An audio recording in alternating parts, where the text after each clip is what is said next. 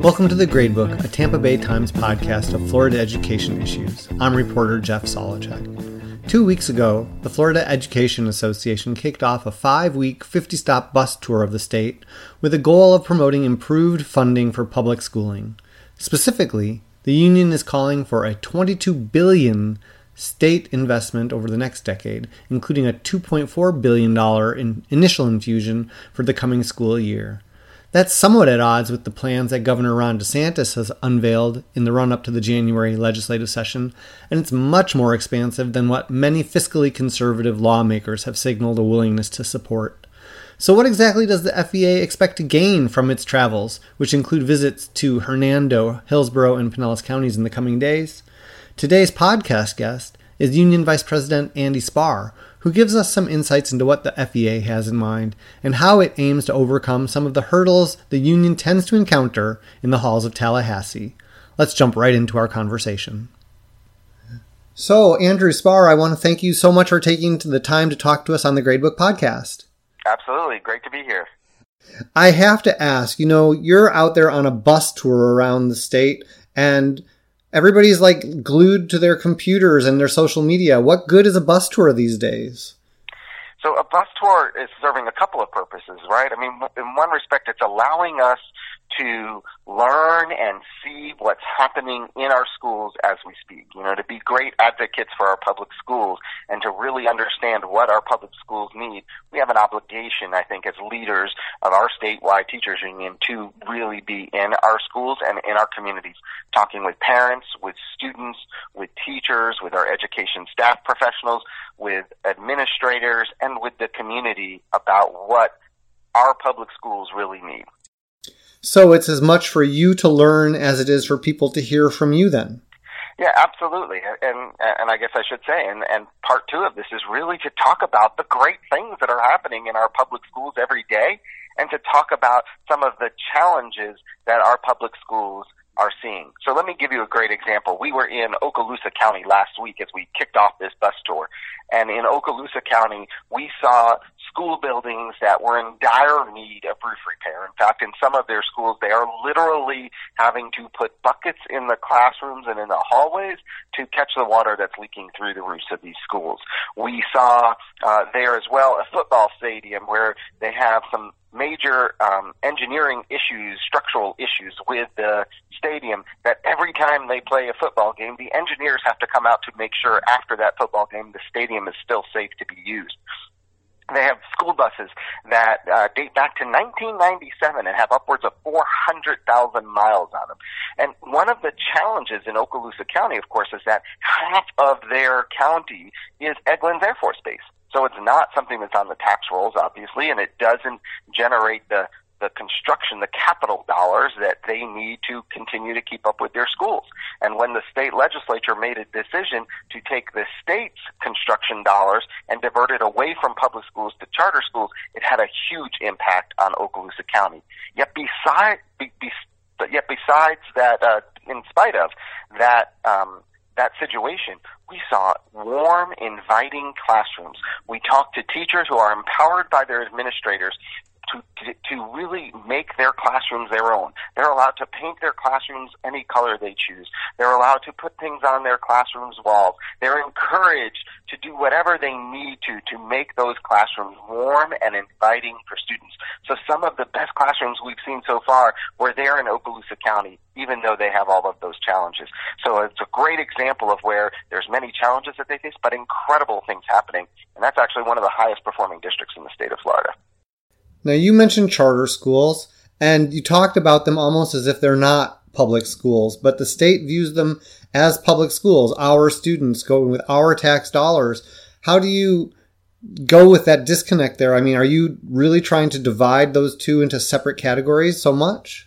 So we have to remember that, with a very rare exception, charter schools in the state of Florida are funded with public tax dollars, but they're run by for-profit private entities. states, right? Each one of them, for the most part, has a private management company who's in the business of education and making profits off of that.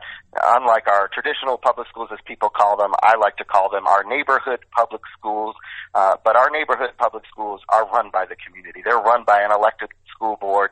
They answer to the community. Charter school boards do not answer to the community. They do not answer to the taxpayers directly. But our local neighborhood public schools do. And so to me, there's a big distinction in that regard. So when you're going around talking about wanting to have the state put $22 billion into education, you're not talking about the charter schools then? We're talking about the general fund revenue that our districts receive. And in truth, I guess you could say that charter schools often receive their dollars through the same funding formula and an allocation that kind of flows through the school districts. So in those cases, arguably charter schools would benefit from what we're proposing. But at the end of the day, you know, our focus is on our neighborhood public schools, which is where 2.8 million of Florida's children, the overwhelming majority of Florida's children, go to school. Well, I want to look at this press release that the Department of Education sent out today. They sort of separate out charter schools in their own way. It's about the NAEP scores, and I know you probably saw that the scores weren't so great this year, but one of the things that they pointed out was that if Florida's charter schools were their own state, they would rank number 2 in 4th grade reading, number 2 in 4th grade math, number 1 in 8th grade reading, and number 5 in 8th grade math. It sounds like they're trying to separate charter schools out in a different way than you to say how much better they are. Do you have a problem in dealing with the department and with the lawmakers who seem to be really highlighting and promoting the public schools that are charter? So let's talk about some of the differences between what charter schools are doing and what public schools are doing, right? I mean, you know, charter schools, the idea was to have schools that are vastly different and innovative in how they do work. Most charter schools operate no differently than our neighborhood public schools. However, they get to set parameters for which they allow students to enter their school. And while charter schools will often say they don't handpick students who attend there, they very often advertise to a clientele that they want. And so we see that charter schools in the state of Florida often serve a population that is much more affluent than what we see in the rest of Florida. And we also know that they tend to have some abilities to make some changes or remove students from their school during the school year if they don't feel that student matches what they want in their school.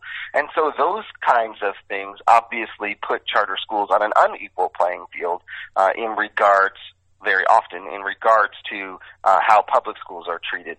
And so that has a lot to do with it. What I will say about the NAEP scores that I think is important is that in Florida, just like some other parts of this nation, there has been an experiment going on for the last 20-plus years, which we feel has been a couple of decades of really bad policy in which they don't listen to the educators, they don't utilize the research, and they've been going to this notion of so-called choice. And in this notion of so-called choice, Florida students are doing no better than they did really 20 years ago. And so what does that say? It says this is a failed experiment, and that what's happened during that same time period is a disinvestment in our public schools. And that disinvestment in our public schools has ultimately meant that our public school students have not gotten what they deserve.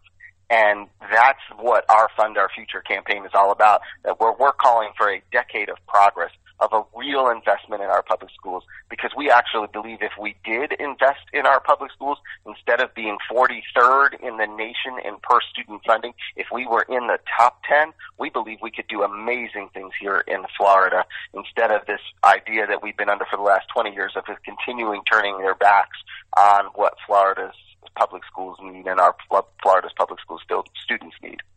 Well, it's been reported that the governor took note of your bus tour and your request for the funding program that you want. And when he was asked about it, he made a statement that made it sound like he's not going to agree with you, even on something as simple as an across-the-board teacher pay raise, as opposed to his goal to raise the minimum pay rate for everyone. And I'm going to read you this quote that was in the Florida Phoenix, and I think a lot of people heard this, but this is where I read it. He said, "It's just the fact of the matter. I'm a Republican. They're not. What I'm doing is never going to be enough. My job is not to do what the union wants. It's what I think is best for education, and particularly for individual teachers." So it's union versus teacher. How do you deal with the governor and I guess maybe even some of the lawmakers who see it that way? So a couple of things, right? I mean, first of all, about 30% of our membership at the Florida Education Association is Republican. That doesn't mean the other 70% are all Democrats, of course, because we have a large contingent of independents just like the general public does. But 30% of our membership are Republicans, and in some counties, it's extremely high, the percentage of members who we have that are registered Republicans. But here's the issue. This is not a political issue. This is not a Democrat or Republican issue. This is an issue about doing what is right for the students in the state of Florida. I was at an event last night in Tallahassee. It was a community conversation. There was a high school student there, and this high school student, I asked this high school student in the discussion, I said, you know, what is it that you see as what's impacting you as a student? And he said the number one thing he sees is that he's constantly getting new teachers. He said he has a new teacher at least every year in high school in his AP or his IB classes. And he said, and every year when he takes these IB classes, and some of them are multi-year classes, he said they are the content is changing. He said it's very confusing, and it's very difficult to see that my teacher I had this year is no longer at the school next year, and I have a new teacher, and then another year another new teacher, and that the teachers are constantly leaving. So they get it. The students even understand that teacher turnover is a big issue. The teacher shortage and the shortage of bus drivers and cafeteria workers and campus advisors and paraprofessionals are big issues because we're not serving the students the way we need to serve our students. So what we would ask the governor to do is come on the bus with us. Come learn and listen and learn from the people who do this work every day. We have great people working in our schools. We don't listen to them enough. And that's what we're trying to do with this bus tour. And we'd love to have the governor come out on the bus tour with us. And we'd like to sit down with the governor. We've asked, we'd like to sit down with the governor and have a real conversation. This is not a Democrat or Republican issue. And it's kind of disappointing that the governor made this a political issue. I remember when they first appointed Richard Corcoran as education commissioner, there was a lot of talk about, the FEA and the DOE leadership getting together and having discussions about these kinds of things and trying to find some areas of common ground. Has that not happened then? So we actually, our president, Ted Ingram, invited Commissioner Corcoran to a meeting of our leaders across the state. He came and he spoke with them. He said he wants to continue the dialogue, and we have sat down several times with the Commissioner of Education. You have to have a dialogue to start. We applaud the governor and the commissioner in this respect for at least starting the conversation on teacher compensation. We think it needs to be bigger. We think it needs not just to be raising the beginning teacher pay. We think it needs to be broader than that. We have a lot of teachers who are leaving the profession, and for us, the first thing we should do is retain those folks. And look, in anyone's world, I would challenge anyone who works somewhere, what is it like if you're not getting pay raises, right? Would you stay somewhere where you're not getting pay raises? Would you stay somewhere where you've worked there for 10 or 15 years and the person they're hiring in is making the exact same amount that you are? I don't think anyone would. We value experience. We should value experience. You don't go to a doctor and say, hey, I'm going to pick this guy here who's never done this surgery. I want the most experienced surgeon. When I need a lawyer, I want the most experienced lawyer. Whatever the case may be, you want someone who has honed their craft, who continues to perfect their craft, and is staying up on top of the issues. That's what you want, someone with that kind of experience. It's no different in teaching. And so this idea of devaluing the experience of our teachers and continuing this process that chases great teachers out of the classroom on a regular basis in what we call the silent strike, teachers literally turning in their keys and leaving and never coming back, that should concern every community because public schools are the center part of our community. And that's really where we think the focus needs to be. Whatever happened to that whole idea? I used to hear it all the time. The teachers are saying forever they're flexible. They do what they can to make things work out despite all the things going on around them because they're in it for things other than pay? Has that just really gotten to the point where teaching is now just more of a career that you can walk away from, that has become so difficult that you can't just keep doing what that whole atmosphere was like before? It's like, I'm a teacher, period. Yeah, so I'll tell you why I went into teaching, and I think this is no different from just about everyone else. I went into teaching because I had a passion for music. I was a music teacher. I had a passion for music and a passion to want to share that with others and with young people. And so I went into the classroom because I wanted to make a difference. I wanted to help our young students. I taught elementary. I wanted to help those kids enjoy learning and get excited about school and be excited about the potential and the opportunities they had in front of them, for me specifically as it related to music. And now what's happening with so many teachers is they get into the classroom and they find out that they're not allowed to share that passion. They're so regimented and so rigid that they don't get that opportunity to do what they want to do, which is to teach. And so there's so much focus on testing. There's so much focus on making sure you're doing exactly what someone is telling you to do, and that if you deviate off of that, you're wrong. Those are the kinds of things that are happening. So with those policies, which a lot of those policies came down from the legislature, or our reactions to policies passed by the legislature, this focus on high-stakes testing, for example, that has led a lot of people to go, I'm not so sure. And then you add that and compound that with the fact that pay has gotten so far behind. You know, that teachers are literally, when you adjust for inflation, making less money today than they did years ago, especially than what their counterparts made years ago, or their colleagues made years ago. That's a problem. And so, honestly, right now, one of the top issues for teachers and for a lot of others who work in our schools, our education staff professionals, is the fact that the pay has become so abysmal that you cannot survive on it. So now you have a situation where the working conditions are not great, and or are getting worse and continue to get worse, and you now have that compounded with pay that is so low that you cannot survive on it, and that's what's changing, I think, in the landscape of public education. So when you get back from this bus tour, you arrive back in Tallahassee and you drive up to the Capitol, and it's basically time for legislature to start meeting again. How do you convert all of these feelings and the things that you've learned into a message that the legislature, which generally has been unwelcoming to the FEA message in a lot of ways, to listen to you and that you have room for compromise and that there might be something that you can all accomplish together? How do you get there? Well, first of all, I think a lot of stuff is based on relationships. And so we have been working really hard, and we have a lot of our members across the state working really hard at building relationships with senators and with members of the Florida House, right? And we want them to just see a little bit about what it's like to be a public school teacher. You know, again, don't want to hound too much on the pay, but there's actually 15 different laws and rules as it relates to how school districts can pay teachers. And so we want them to see how that creates barriers in a lot of districts when the local school boards and the parents and the community and the teachers and staff and the community aren't able to really dictate and define what they know needs to be done to keep teachers and recruit teachers and staff.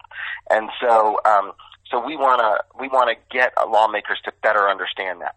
Part of the reason we're doing this bus tour is to get the community more involved and engaged in this work as well, so that lawmakers are also hearing from them as to the importance of doing right by our public schools, by our students, and by those who work there. And so we certainly intend to continue that conversation and push that kind of agenda. And I'll tell you something else. You know, we fully intend to call on as many people as we can who care about public schools to come to Tallahassee on January 13th, which is the Monday and the day right before the legislative session starts. And we want to do it on January 13th because we want lawmakers to listen and hear and understand that across this state, across our great state, parents, community members, business leaders, teachers, education staff professionals, administrators, superintendents, school board members, the members of the faith community all want great public schools here in the state of Florida. And it's up to lawmakers to really take a hard look at things that have been done over the last 20 years, pull back some of that those archaic and problematic rules and laws and really push for a true investment in our public schools. And that's what we hope to accomplish. Well, Andrew, I really appreciate you taking the time to talk with me today. This has been really enlightening. I think that people will now have the opportunity to decide, are they going to show up on the 13th? Is there school that day? I don't even know, but maybe. There is, and so, we're hoping people are going to be able to take off and come to Tallahassee, and we're hoping a lot of parents and communities and other community members and others will join us as well.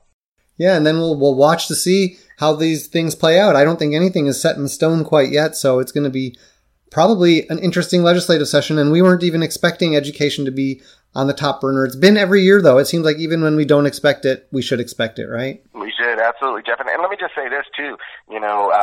One thing I didn't say, it's interesting to me right now that even with the governor's statements and his plan that he's put out so far, which he said there's going to be more of, but even with what's been put out so far, you have key leaders in the Senate who have said, we've got to do more for our veteran teachers. We've got to do more to retain teachers, and they're hesitant to think that the governor may be moving in the right direction. And of course, you have similar comments coming out of the House, although the House is talking a little bit more about the availability of funding.